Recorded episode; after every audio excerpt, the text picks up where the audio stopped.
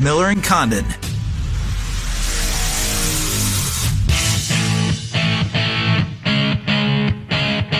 Ken Miller, Trent Condon.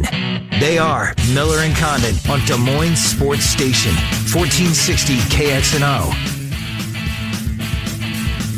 All right, good morning, everybody, and welcome in. It's Miller and Condon on a Wednesday, Des Moines Sports Station, 1460 KXNO, as we talk the world of sports with you and do so for the next couple of hours uh, here today. Coming up on the BMW of Des Moines guest list, we're going to talk Cardinals as they get set to play Game 5, Cardinals and the Bravos. You can hear the game here. Uh, if you can't be in front of your television, first pitch is scheduled for 4.02. The Fanatics will be preempted today, uh, but they'll be back tomorrow, at least for an hour, because then Hawk Central, followed by Cyclone Fanatic, followed by the Hawkeye Nation radio program. So uh, the Fanatics off today because of Cardinal baseball game number five. Brian Walton will speak with Trent and I here coming up in about 25 minutes. We're going to head to Vegas. Kenny White, formerly well, he did so many things out in Vegas. This guy, look up his bio if you're sitting at your desk and you're bored. Uh, Kenny White, Las Vegas. Uh, Kenny White got his first job at a, at a, sports book in his early 20s. Two years later, Trent, and this is back in, I want to say in the 80s. Okay. He's setting the line for all the properties in Nevada. So was it something statistically that he, he had? Uh, he formed or owned or was president of, and maybe all three, Las Vegas Sports Consultants. Heard of that? Was, which was the, uh, the company and Kenny White was the head of that and was the was the line maker in Las Vegas. So point being where I'm going with telling you, we're lucky to have this dude. He's mm-hmm. as good as there is. Um, and we're going to pick his brain over the next few weeks. I know that there's a lot of people that are, you know, getting into sports for the first time, and you and I sometimes, I think, kind of talk over some of our audience. We do, yeah, and we certainly don't mean to. Um, I've been a degenerate for 20 years. Right, exactly. You're sick as they come. yes. by the way, you didn't bet a lot to make a little last night, did you? Ah, you yeah. told me not to. See, here's the problem. Monday night, uh-huh. I wanted to take the 49ers. You talked me out of it. Uh-huh. And then last night, well, it's because you were on the Browns all week. I was you tried you you said I, I told you I really like the Astros, but you've told me many times in the past. Yep. Don't bet a lot to make a little. Mm-hmm. I didn't listen to you. Yeah, Verlander was not Verlander last so night. So if I would have just flip flop, listened to you ah. last night and gone the other way on Monday, I'd be two and zero. Oh. Instead, here we are 0 and 2 and licking our wounds on a Wednesday. As Kenny White would say, and it's one of my favorite gambling expressions, they're going to sing the anthem somewhere tomorrow, Trent, which means right. we've got a game and we've got action. we it. We got two games today. Oh my! Hey, hang on a second. I agree with you but we poo pooed this Sun Belt game early in the week. Appy Have State? you looked at it? These are the two division leaders. Very We've well got, be a championship. We could see preview. this. I agree. The four zero oh unbeaten uh, leader in the East versus the four and one unbeaten in the in the in the West. I know it's deciding game fives in baseball, and yes, that's where I'll spend, and I'm assuming you'll spend most mm-hmm. of your night. But don't just uh, you know overlook which could be a good Wednesday night game in college football. Something to flip back and yes. forth to. That's yes. a good thing to have. Baseball season's easy. We got right. five, six, seven games going on at the same time as we move through the uh, months, though, it becomes a little bit leaner to find that extra game. You know, you really, if, if you live here, you really don't need the Major League Baseball package. No, right? I don't get it. And because you get, I mean, Trent, you can see. I get the sports pack through DirecTV, which is eleven ninety nine, I think, a month extra. Mm-hmm. So with it, I get not the our our local quote unquote team right. is the Cardinals, right? So you get Fox Sports Midwest with your DirecTV package, regardless yep. of what you have. But you get the sports pack. You get Fox Sports Kansas City, mm-hmm. Fox Sports, Sports North, which is the Twins, right? Wisconsin for the Brewers, yep. White Sox, and the, the Cubs. Cubbies, yep. On six sixty five. So that's what five teams. That's a bunch. That's probably, I think that's probably six. Six teams. Yeah, six, six teams. teams. See, you I, can see about everything. Plus, you, you really get MLB can. Network. Right. ESPN's got games. Yes. So I'm kind of teetering. I don't know if well, the I buy it because of the Blue Jays, right? And I shouldn't have the last couple of years. Yeah, but anyways, and it's still going to be a long rebuild. Yeah, it is. But I know you like the me. young guys, but I'm excited about them. Yeah. Um, anyways, uh, let, us let's, uh, let's move on. Uh, last night was unbelievable. It was terrific theater. I mean, Tampa Bay, give them credit. We've got three game fives. How about that? Three game five. Other than the Twins, who were swept. I don't want to rub your nose in it. Remind you of it. Salt in the wound. Yeah. Um, three of these games going. There, three of these series rather rather going the distance, and two of them which play out tonight. So let's take a couple of minutes and start about a local, uh, talk about a local story that uh, first crept onto Twitter kind of whispers onto Twitter on Saturday morning. Now there was another game where officials had to be escorted off the physical. Oh, I don't want to say in case I'm wrong. I'm pretty.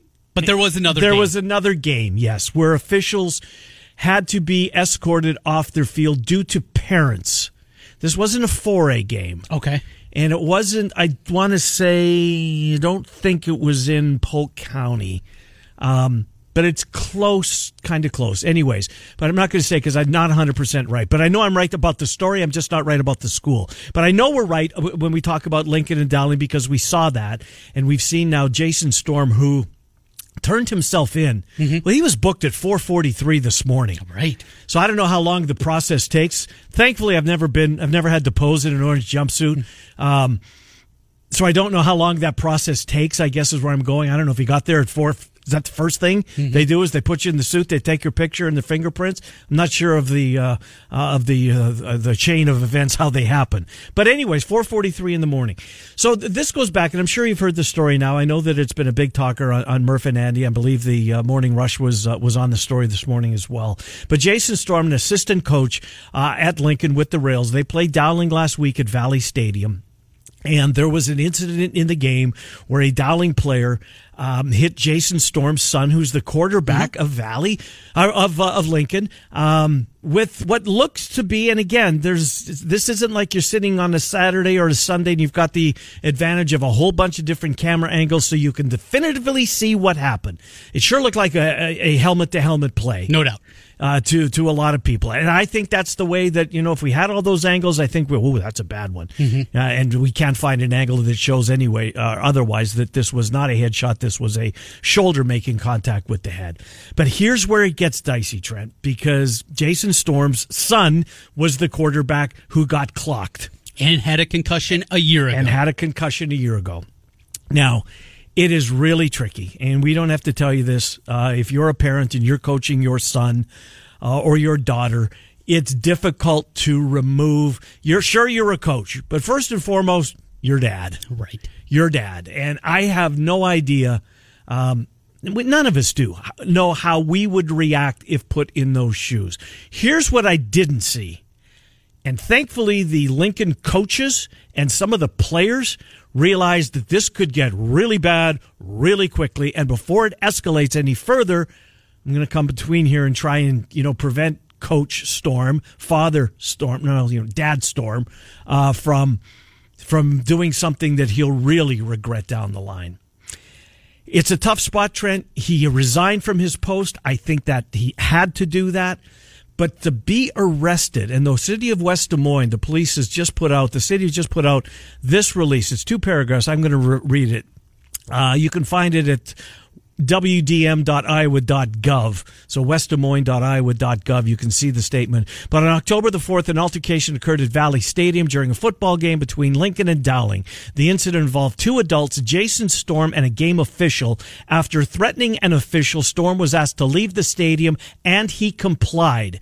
The game official filed a police report with a West Des Moines officer. The incident was reviewed by West Des Moines detectives. The investigation determined probable cause existed to charge Storm with harassment first degree. The investigator applied for and received an arrest warrant. Uh, the investigators contacted Storm's attorney and arranged for Storm to turn himself in early Wednesday morning, which he did. So it's become criminal, and it's not become criminal because of any physical altercation. It became, it became, I guess, crossed the line into criminality with harassment when he said something to the official in the heat of, um, again, he's dad and he's a coach. Tough to separate. Isn't that far? Are we? Isn't this enough? I guess I, yeah, I, yeah. I don't. It's not that I feel bad for Jason Storm. He made a mistake. He did. Jason Storm. And he has been out front. And he right. resigned right away. Yes, he did. Monday morning, he resigned from his post as an assistant football coach at Lincoln. He has come out through his lawyers, mm-hmm. which you'd anticipate, but he has certainly apologized and for KCCI actions. had him in the same room as the attorney on Sunday's news. Mm-hmm. I think WHO just had the attorney yesterday, so maybe Storm was I don't know. I don't I can't remember him speaking on the KCCI piece, but I saw that. Trent, I think that's enough. Honestly, I think he's resigned. I think he's um, he he knows that he made a mistake. Uh, he knows that. I mean, I don't know. Is he going to be barred from going to high school events as a parent going forward from this? I. It seems to me like he's paid his price. Is where Yes. I'm going. What are we doing here? That that's my question. What is the official, the sideline official that was getting yelled at? That's what it was. Again, nothing physically. Mm-hmm. Right. And it very well could have gone over that line. It's one thing from saying you missed that call to I'm going to end you. Th- Those are compl- is the official still scared for his life? Is that Well, apparently he was Trent, or or what? Maybe this was the breaking point for him. I don't know. I have no idea what the official's history is. Maybe this is the you know the fourth straight week that this guy's taken some Yeah. abuse. Maybe this is a way of you know trying to keep parents in check going forward. And now that you know that these the at least possibility of criminal charges being filed against you. Look, if he's in the stands, nothing happens, right? He's just a parent in the stand that's going over the top. He's going to yell from the stands at the official. Hopefully, it doesn't escalate to where the officials are trying to leave the field after the game and they're in fear of their own safety, which apparently this happened on Friday night again this week. Um, but this guy's been, we all know his name. We all know that uh, that he was coach yet dad, and he snapped, and he can no longer do what he loves doing. He's done it for 15 years. It's not like he just popped in 'Cause- 'cause the Suns were yeah, Sonny through. Boy's the quarterback. Yeah. uh, he's been doing this for a while, so I don't know if this goes back to the Mahalovich era at Lincoln. It would, yeah. it would if he's been there the whole time. But I, I, I think that. Look, I'm not the judge and jury in this, but for me, I've got my pound of flesh. Yes. I'm good. the guy that intimidated you is off the sidelines. Correct. The guy Never coach again. He will not be there. You do not have to worry about him being that close to you going forward. Does What- this see a courtroom? I don't think so. I hope not. A- And I'll tell you, I know plenty of officials. And if you're the head of a crew Yeah. and this is your your side judge, Yep. I'm going to guess, and I know the majority of the officials I've talked to this week would be saying, What is your end game? What are you looking to get out of this? And if there isn't anything more than what you already have, drop the charges. Right. This Right. is not a good look. Officials already get enough grief, enough negativity. This is not looked at in a positive light. Trent in the, physical. for the officials. If there's contact there, Completely different story. Different story. How Totally many agree. times did we see during the summer? Remember those two baseball? There was that little league. We talked about it probably back in June. June, I don't recall. They uh, it was a youth official, and it was like a 14 year old kid. No, it was a national story, Okay. and a group of parents beat the crap out of the guy. Yes, I remember that. I remember what you're talking about now. Yes, at a it was like eight year old kid, something like that, and it was a young Mhm, I remember that. a young umpire. Yep, and they, they have video from behind the uh, Yes. behind home plate or the you know the stands. That's not what we're talking about No, here. These are this was a guy who said something, right? Sticks and probably stones. said something intimidating. I get that. He probably did. I- am going to blank and kill you or whatever. Right. Who hasn't said that in a game? Yes. And again, I this is this is 2019, and maybe the rules have changed. I guess. I don't know, but honestly, I think we've gone too far. Again, if you touch, if you would have laid a hand on this mm. official, throw We're having a completely different conversation. Absolutely, good for you. Even if he would have grabbed him, not not even punched him. right, got his him. attention to turn him so Yes. he could verbally, ab- but it didn't that. get that far. It didn't. And, and again, it's this. This was the history was there with the concussions. The ref didn't know that when No. he missed the call. I'll give you that, but it's not like this is a missed pass interference or a missed hold or Hmm. somebody jumped offside. This is a this is a play we're trying to get out of football. If we want the same, that it'll save the game we all love, and that's not over the top gang. No. Big. There's fewer and fewer kids. Look, uh, who just who just canceled football season? Uh, one of the small schools just canceled. Was it Simpson? Central. was Ce- it? no, it was was Grinnell. Was it? Yeah, somebody just canceled football. Yes, Grinnell did. Yep. Grinnell. There you go. Because they, they too many injuries and not a guy, Mm-hmm. not enough guys playing the game anymore. This is a college team. Right. A college team. Sorry, we're done. So we have to get that play out of football. We do. But you know what? These are officials. They're going to miss calls. Was Gonna that a bad mistakes. miss? That was an awful miss. But since we've taken it this far, I just think it's too far, Trent. I'm right there with you. I, I, you know, the detectives in West Des Moines. I, I don't know how busy they are, but they found time to. I, I don't. I'm not. This isn't a. This isn't me wagging my finger at the police. It's not. It's it's has nothing to do with. You know, there was a complaint filed. They followed up on the complaint. So you you certainly you know, can't pick a bone with them. It's just, um, I think Jason Storm's been ridiculed. I think the family's been embarrassed. There was no physical contact. It was all verbal. Maybe we're wrong. If you are, feel free to call us. You know, 284 5966. We've got uh, five minutes, I guess, uh, somewhere in there, five, ten minutes. Uh, Brian Walton and then Kenny White uh, are going to join the program. Uh, but if you have uh, if you have a sending view you'd like to share that, we'd love to hear it. This is about our, our, our takes. And got a call right now from Chad. He's part of the the group of Des Moines officials. Chad, jump on here. Tell us a little bit your title and exactly- Chad was on the field. No, no, no. Gotcha. He's he's No, part no. of the group. Help us out here, Chad. Uh, your background a little bit. Well, I, I'm uh, the vice president of basketball for the Des Moines Officials Association. I've been a high school basketball official for about 23 years. Um, and I, I, we also, our, our association encompasses football officials and as well as uh, basketball officials here in the Des Moines area.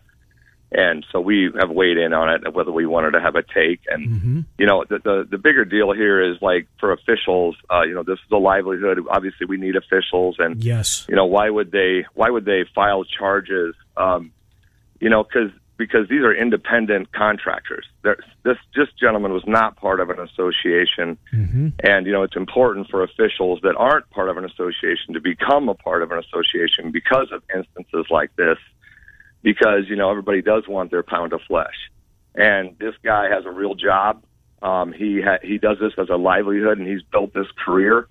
And this could be a career ender for him. And, and, you know, and everybody wants to go at him, and and you know, every every angle's different, the call, everything like that. But ultimately, this guy has a life, and his two kids, I guess, were on the game as the crew as well. I wasn't aware of that. Three guys that are considering giving up, you know, Mm. the the the profession Yep. uh, because of how serious we are about this, you know. And I and I understand the hit was serious, and and it can be looked at in a lot of different ways. But ultimately, I think, you know, the, the if he said something that threatened his life, absolutely he should press charges, and, and, and our association would support that as well. Yeah, Chad, Um, Chad I'm you know, glad you brought this up because that that's a that's a whole different layer of this, and it's a valid it's a it's a valid point that you bring up because if we don't have officials, we don't have games, and fewer and fewer seemingly, it's tougher to get umpires. I mean, these umpires are now working, you know, uh, five, six, seven games a day in some cases, uh, just because of the fact that there are fewer people that are doing this. So, what would the magic word be, Chad? What would the magic word that this official here that thought his life was being threatened? And I have to imagine if you've been doing this for 23 years, and I have no reason to believe that you, you know, that you're exaggerating. I don't believe you are. You must have heard in that 23 years some pretty foul stuff coming out of, you know, sidelines or courtside or parents or whatever in uh, in your career. Uh, yeah, absolutely. Well, you know, a threaten on my life uh, in the middle of a game uh, that that would that would definitely warrant the ejection. And and Sure. you know, I have. I, I'm not not trying to bring this into it, but I have been assaulted early in my career after a basketball a varsity basketball game. And you know, again, I, I did not press charges, and I should have. And I did not because my partner and I were sitting in a Perkins talking about whether this might end our careers that we were trying to build you know, because we don't want that stigma as a private contractor. I mean, I don't have, I did not have a support group. I had nobody looking out for me as an mm-hmm. official. Then everybody's coming at me. I got fees and things. Now, this guy was a part of a NASO, which is helping him. And, and I'm sure that they're leveraging some of that, you know, in, in the greater good of officiating. But, you know, this, we can't attack game officials. We cannot do that. Even- you know, even verbally? legislation. Even verbally, I mean, I get the physical part, and there that's, was that's kind of crossing the line. Is there. it? You're threatening Yeah. my life on the field. You know, I mean, again, Yeah. I've, I've been Heat of come at battle? Too. Yeah, that's that's tough. Mm-hmm. I, I don't know, and, and I wasn't there, and I don't know, but Me I've, neither. I, I've I've officiated too. I've officiated at high Yep. levels, and I've heard those types of things, and I have heard I have had my life threatened, but I never took it literally, and, and that's again not being there. It's very difficult. So, what is the end game? And, and I think that's what I think Ken and I are both struggling with here. For this official, what is he looking to get out of this? These harassment charges are, are the, is this going to improve the officiating community? Is this going to get people out there? Because I think there would be an opportunity here to make officials and, and be a face to this and explain and make coaches and parents and everybody involved this is not what you do, it can be a positive. This story is not taking a positive turn in my mind. Uh, it, it, it it's on a slippery slope. I would agree. Uh, you know, other other states, larger states. Uh, I'll just reference Texas. You know, uh, the games are assigned through an association, and, and that provides some layers um, of protection for for schools and officials. And you know, right now the state in Iowa is that you know it, it's just a lot of private contractors running around being assigned by mm-hmm. um, veteran officials or private assigners. And you know, where where's the protection for the officials? You know, that that to me, what should be the ultimate message mm-hmm. here is that fair. officials everywhere should join an association, their local association, and get involved uh, because we, as you know, just like elect- electricians, we need our union or our association to back us for things like this. Do you think it'll? Last thing, Chad, uh, we got to let you go. Do you think this will yep, see a yep. courtroom? Will this see a courtroom, Chad? Um, you know, it, it, it might, it mm-hmm. might. You know, if uh, if you, you know, it might, it might, it might. Like I said, I should have 15 years ago. I should have done it, and I didn't and I wish I would have, and my my cause would have been the greater good of all officials. Yeah. No, look at you guys. You you guys absolutely do not deserve to be treated that way. Um, this guy resigned. He's no longer going to be on a sideline. The fact that it was his son that was that took the uh, look. Everybody misses calls. We miss calls on Thursday, Friday, yeah, Saturday, Sunday, Monday. That's going to happen regardless of sport. Chad, listen, I really appreciate you coming in here and uh, and uh, giving us a different side uh, of this story from an official standpoint. Thank you for calling the yeah, program. Before before you let me go, I want that official to know that you know the Des Moines Officials Association, even though he's not a member, we we support him 100 percent if he needs anything uh, we are here for him. Good to talk to you, Chad. Thank you. Thanks, Chad. Thank you very much. Yeah, appreciate you calling in. Uh, good, uh, good, good, good take from Chad. An excellent point. Look, we, we don't want to lose football. Mm-hmm. We don't want to lose sports in general. Nope. And they we would and lose we sports. Need officials. Yes, we do it every in every sport. Yes, it, regardless of what it is. I like I said, I officiated during college mostly. Yeah. Uh, I one time feared for my life as I missed a home run call in a slow pitch softball game. Yeah, it was about that. It was between a beer league, beer league, yeah. slow pitch softball, and a bunch of 40, 50 year old men running after 20 year old me that they're going to kill me. Because I missed a home run call. Uh, Brian Walton joins the program next. Miller and Condon are here until noon on Des Moines Sports. Oh, Trent, good catch. Yeah, we, we forgot to do this. to give away some big money here. Indeed, it's time. To put another thousand dollars in that bull bankroll. We're going to do our darndest to do that. Just text the keyword super to 200 200 right now. That's super to 200 200 uh, your opportunity to win $1,000. You'll get a confirmation text and info. Standard data and message rates apply in this nationwide contest. Uh, if you're calling in, you'd like to uh, opine on this topic, you're welcome to do so, but it's going to have to put you off until just after 11. We'll have an open window to do it at that time. Brian Walton and Kenny White, we're here until noon. It's Des Moines Sports Station, 1460. You're listening to Jason. Sports radio in Iowa starts and ends right here. This is Des Moines Sports Station, 1460 KXNO.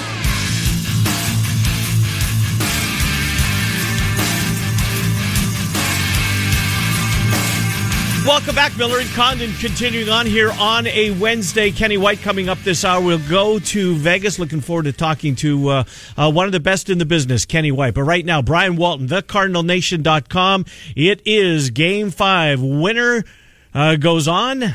Loser goes home, as the, just the way it should be. Um, Flaherty, Foltynewicz outstanding pitching matchup tonight, 402. The Fanatics are off the air. You can hear the game right here on KXNO. We join, uh, Brian Walton joins the program. Brian, good to talk to you. Trenton Ken.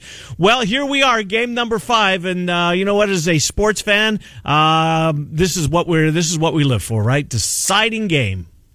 And uh, two game fives today. Yeah. Not only the Cardinals and the Braves, but also the Nationals and the Dodgers with Strasburg versus Buehler. So, uh, you know, whichever two teams make the National League Championship Series, uh, they've got to get through some uh, exciting games here today. No, with outstanding pitching matchups in both of them, as you mentioned. Well, let's get into the Cardinals and, you know, that outstanding comeback, 10th inning, it looked bleak for them, uh, down a run, but still, uh, Braves bullpen and uh, tied the game in the eighth, won it in the 10th. Uh, but let's let's start with Dexter Fowler. Do you think Shildt is entertaining? Because he's cold as ice, as you know, Brian. Another 0 for 5 the other day.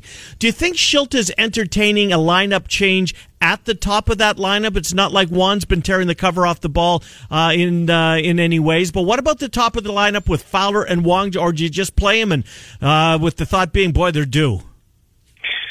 Well, Ken, if you and I were making the lineup, we might entertain a switch, but I think we've seen the pattern with Mike Shildt that he sticks with his guys, he sticks with his plan. And Fowler's batting 059, Kolten Wong's batting 176 in the postseason. Uh, but the reality is, it, there's nobody else that's hitting well on the entire team except for Marcell Ozuna and Paul Goldschmidt uh, and, and Yadier Molina, really the three, four, five guys.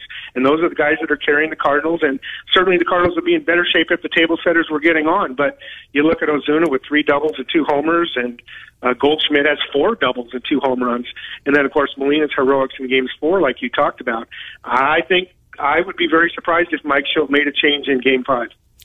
So I was reading an article uh, about tonight's starter at the Post Dispatch talking about Jack Flaherty and, and, stepping into this role. You'd think a young guy, maybe there'd be some concerns there, not talking about it. But the, in the article, they quoted Lucas Giolito. Those two guys played on the same high school team. Is that right? And there was one other too. Really? Yes. yes. Yeah, isn't that isn't that amazing? That you know the, the kind of talent that uh, that they had on the team, and you know Flaherty grew up in a single parent household, uh, raised by his mom, and you know learned learned toughness. You know, and if you look at his results in the second half of the year, he was the pitcher of the month for the entire National League, not just in August, but also in September. So we're talking about a guy who is clearly the best pitcher in the National League in the second half of the season. And if you remember, not long ago, the Cardinals needed that win in Game 162 against the Cubs to hold off the Brewers. They didn't want to wait to see if the Brewers were going to win afterward. So, and that's you know Flaherty delivered the goods. So, you know, he's been in these tough situations before, and he's shown that he's the kind of guy that can pitch and go win, and they're going to need it because Foltynewicz, you know, was excellent in his start as well.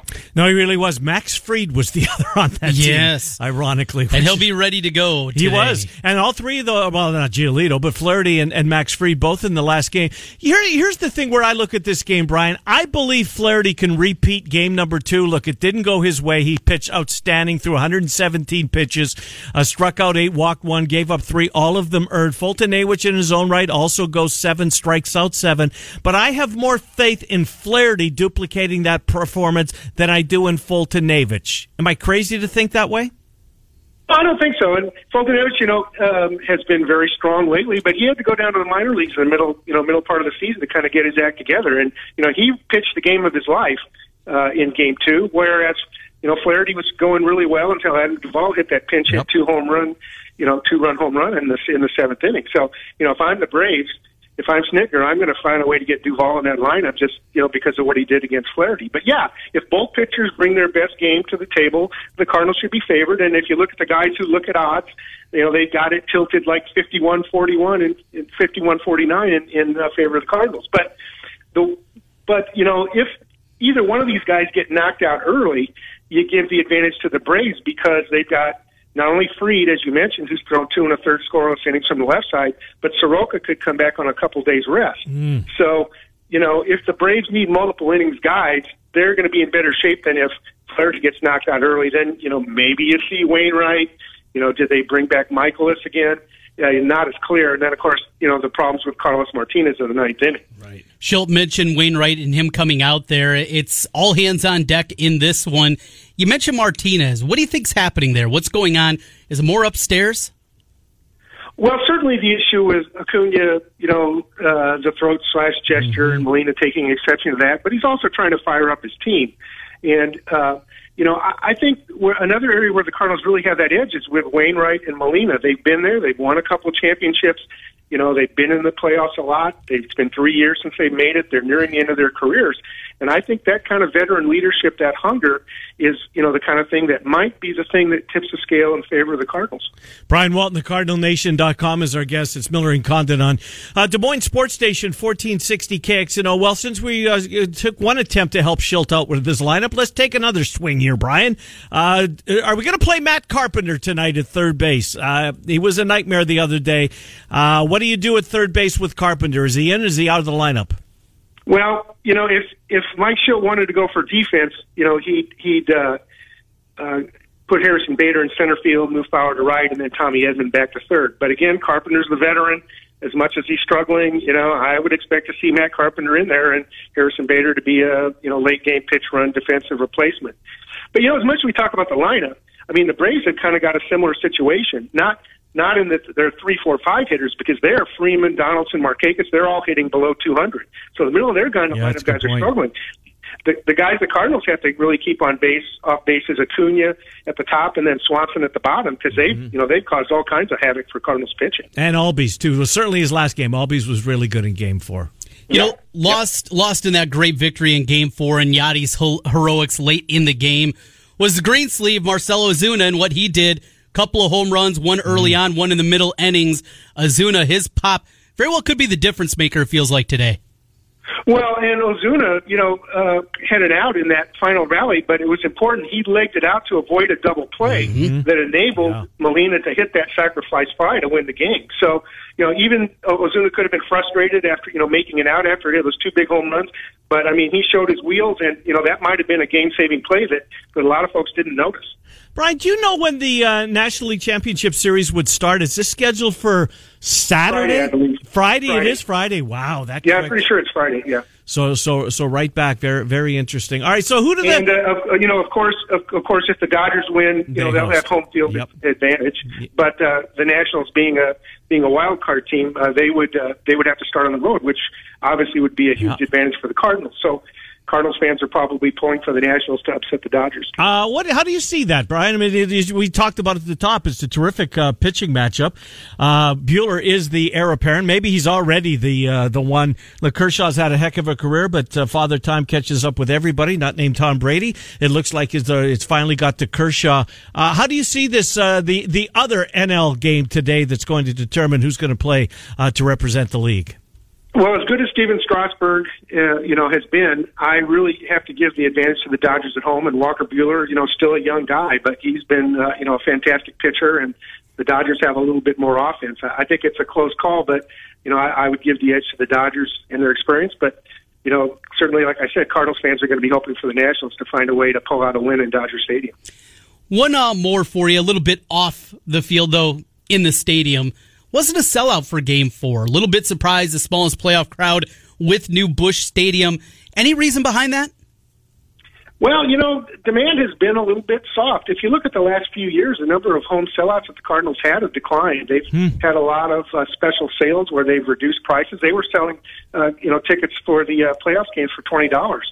So, you know, I think it's just a general softness of demand. There's still this sort of carryover from the three years of failures, and are they really there? Are they really good enough?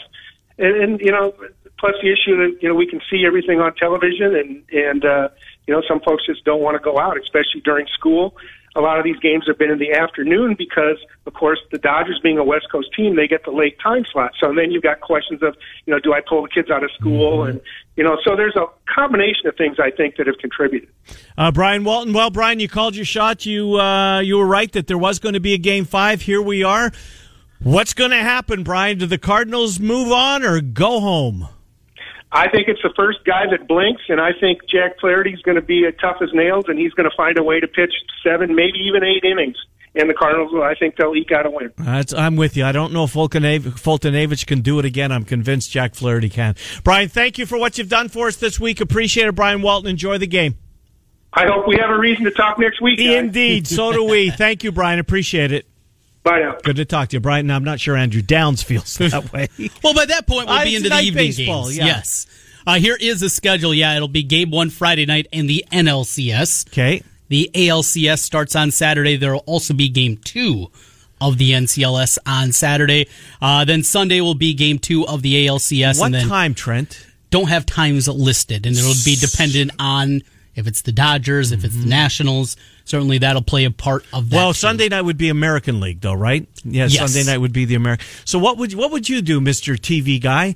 Would you the Sunday the Sunday nighter's not that good, right? Is it Chargers Steelers. Chargers Steelers? You know, Yeah. this week. Uh, Yeesh, the prime timers Mm-hmm. Thursday night. I mean tomorrow night. By the way, did you see good good for MLB what they're doing schedule wise? They um, the deciding game five, Astros uh, and the Rays. That game has been moved. To, I think it's five o'clock. Gross. Well, it doesn't want to get in the way of football. Well, I want to watch it. Well, why can't you? Because it's at six o'clock. I stand corrected. Six o'clock. Eh, okay. And football starts at seven fifteen. Look, the Giants are going to get crushed. It's, it's Yeah. what three touchdowns. I'm going to watch more of the uh, of the of the baseball. I believe If it's good, absolutely. if it's good, right? And that's Glasnow versus Gerrit Cole. Sign Aye. me up. Wow, unbelievable. All right, let's talk to Kenny White next. Uh, looking forward to this conversation with Kenny White. Uh, he is one of the pioneers. This guy's 24 years old. Well, he was not now.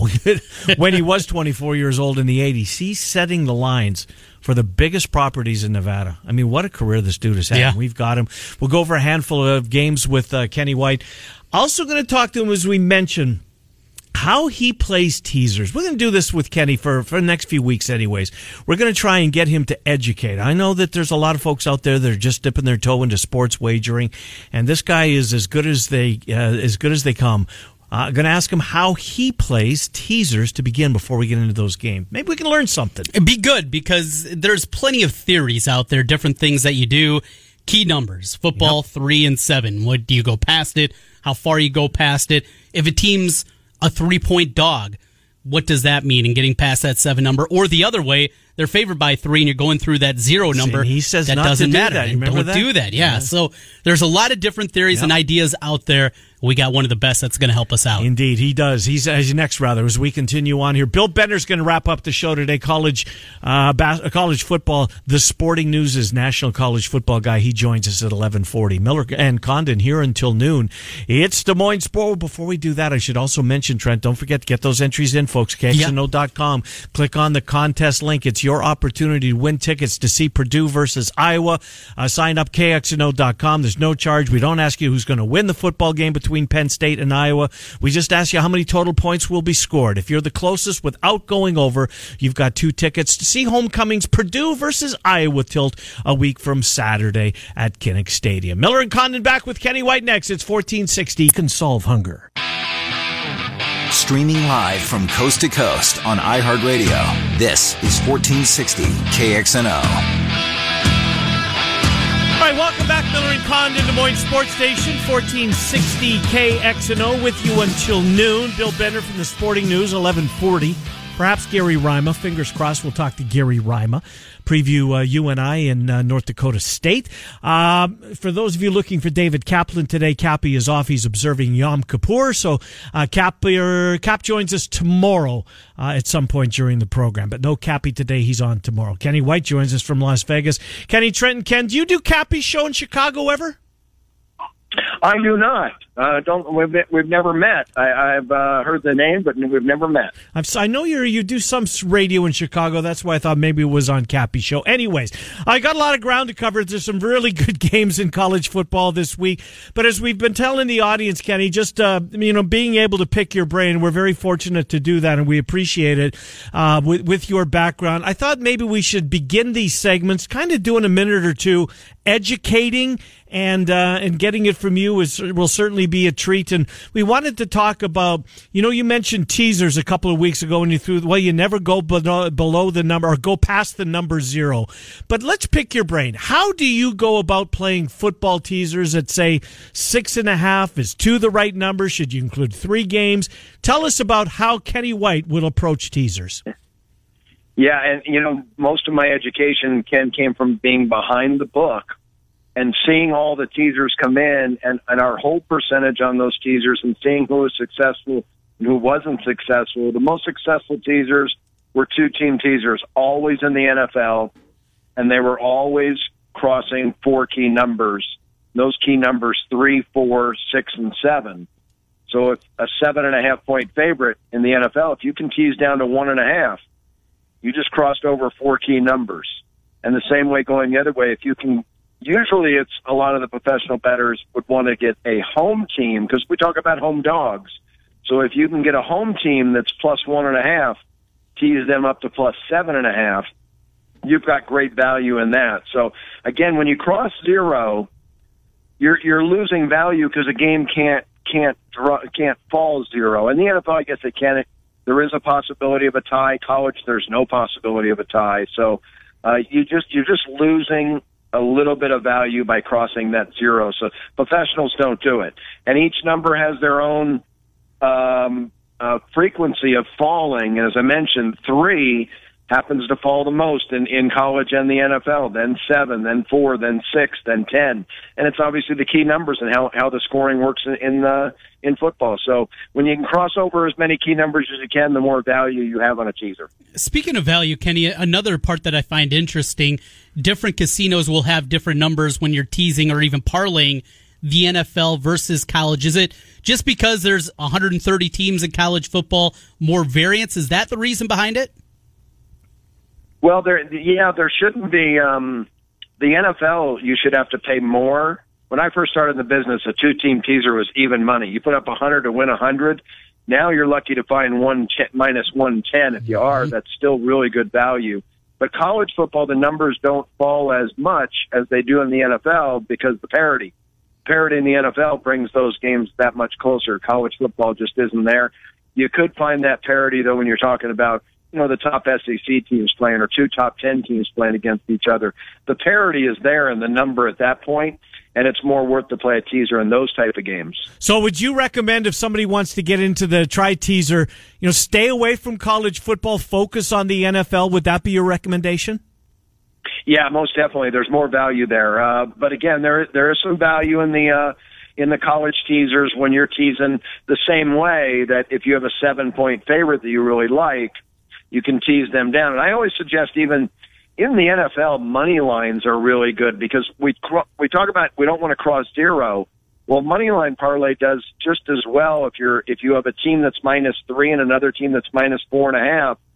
You lose value on a teaser, but you can money line parlay those two just to win the game straight up if they both win by three points you, you, you'll hit your money line parlay where you would have lost a regular parlay because neither team you know covered that that point spread. So money line parlays are also very valuable. But again, you just got to it's it's all about money management mm-hmm. and and and and making those type of smart wagers uh, instead of just going crazy and say, well, let me get to a five, six, seven team teaser. It's so many seven team teasers, eight team teasers. It's amazing how many people win every single game but just one. It was one game. That's all it takes for the book. Yep. The book needs just one winner. You need seven winners. Hmm. Kenny White, yeah. uh, Professor Kenny White, uh, uh sports. Uh, Been there a time or two. Yeah, indeed. Everybody has, no doubt about it. Well, let's get to the games this week. So we mentioned at the top, it's a really good week of college football. And Kenny, I know there's two game fives in baseball tonight. I know you're a baseball guy, and, and clearly it's got my attention. But boy, oh boy, I'm glad I looked at the Sun Belt standings today before I went on the air. We've got the East and the West Division leaders. You know what? For a Wednesday night in early October, not bad action in the belt of all places. You're right. And what an exciting game it's going to be because both these coaches, Elijah Drinkwitz with App State, uh, in his, uh, first, he's in his first year, came from North Carolina State offensive coordinator. He loves a fast paced, up tempo game. He's got a really good quarterback. And then Lafayette, Billy Napier, he came from Alabama. He was a wide receiver coach there five years. Got the head, got the offensive coordinator job at Arizona State. Did such a nice job there. Got hired by Lafayette. He's in his second year now, and uh, his teams love to go up tempo. They score points. The the least points they've got this year, 28 points. That was against Mississippi State on a neutral. That was the slowest scoring game they've had. So I, last year, 30 to 19, App State won the game. I think this year is more of a shootout. Both teams right now combined the average 91.4 points per game, and we're going over 70. It's actually gone up a little bit here this morning, up to 71. So um, I think we're getting a very entertaining football game. A lot of points tonight. To the Big Ten, and uh, an intriguing one in my mind with Wisconsin and Michigan State. Historically, if you're a believer in historical trends, Michigan State doesn't get blown out two weeks in a row. They're blown out last week by Ohio State. The Badgers have looked incredibly good. What are you seeing with the Spartans in Wisconsin? Yeah, Wisconsin's really impressed me. This football team has had a great start to the season. I definitely had them underrated to begin the year. Uh, they've outplayed my number in four or five games, but it just seems like to me like my number's starting to catch up to them. Where I was way off on South Florida, way off on Central Michigan. The Michigan game, I think the score's a little misleading, and then again, it's not because Wisconsin had such a big lead. But when you turn the ball over four titimes like Michigan did, that's that's news, and that's why they were they were beaten. And I will Iowa completely outplayed Michigan this past week. Should have won the game by two. That much. And Michigan won the tournament. And that's why they won that football game. But their team, I thought, from watching. Um, Wisconsin uh, had the letdown against Northwestern. They only win below my number in this past week against Kent State, a very weak uh, opponent. Uh, they win 48 nothing. Um, in a football game, I thought they played right to the number. I thought that's you should have won by in that situation in that game. Now it's Michigan State, a team now with two losses. Um, lost a close one to uh, Arizona State, and then the, the beat down by Ohio State last week. And they have to rebound. It was a big game, a big conference game, and it's going to be low scoring. The total is indicative of that, of how it's moved, and I think the total can continue up. So at 37, when you're looking at a game like this, I think the only way you can look is at the underdog. Interesting, Kenny White Sports. Kenny, move a foot or two to your left, to your right. Your cell's breaking up a little bit on us. Uh, let, oh, is it? I'm sorry. Yes, I'm not moving. I'm in the same spot. All right, let, let, us go to the Cotton Bowl. Uh, Oklahoma, Texas. Texas really banged up. West Virginia played them tough last week. I was surprised uh, that they did, but they did. I'm not sure if Texas was looking ahead to this, but this game, you know, when Texas uh, is a dog in this one, they're they're usually at their uh, at their toughest. Oklahoma, Texas. Give us a minute on that one. Yeah, two really good coaches. Uh, they're both in their third year, but they've played four times already. Oklahoma's won two of the three, but Texas has covered two of the three. Two of the three have gone under the total. Tom Herman's a really good coach. He's proved that because when he was at Houston, when he got there, the program was in disarray. He had two great years. As soon as he left, program went back into disarray. So that means he's a really good coach. And looking at his underdog um, uh, his results as an underdog. Some of the games were really tight because it was it was a one point dog or two point dog. He's thirteen two and one in all the games, but I looked at games that he was getting seven or more points. Nine and one ATS. He won six of those straight up, and seven of those ten games went under the total. I really think this is going to be a tighter game than the total indicates, and I think Texas is going to be in this game all the way with a shot to win. I think Tom Herman is the better coach in my mind right now because he's done more with two different programs than Lincoln Riley did with a program that he was handed over from Bob Stoops' talent. Uh, KennyWhiteSports.com is where you can find Kenny. You can join. Uh, you can sign up to join Kenny. It's a, it's for a year. It's not like for the season. It's for 365 days. Kenny, we literally have 30 seconds. Give me a take on West Virginia hosting Iowa State my Iowa State boys looked good again last week, uh, especially when they play at home. I'm a little worried this week. I think the number's just a little too high going back out on the road. I think Iowa State wins the game, but I think they may have trouble covering that big point spread uh, this week against West Virginia. KennyWhiteSports.com, college and NFL, Kenny? Yeah, college and NFL both. The $69 for the entire year. Like you said, we had several people from Iowa sign up last week after the show, Ken, so thank you very much. And I hope they enjoy the site. I've had a lot of great feedback on uh, the numbers, the projections, the power ratings. It's it's all fascinating stuff for people to look at, and we're going to continue to add to it um, every week as much as we can. Kenny, we're out of time. Great stuff. Talk to you next week. Thank you. Thanks, guys.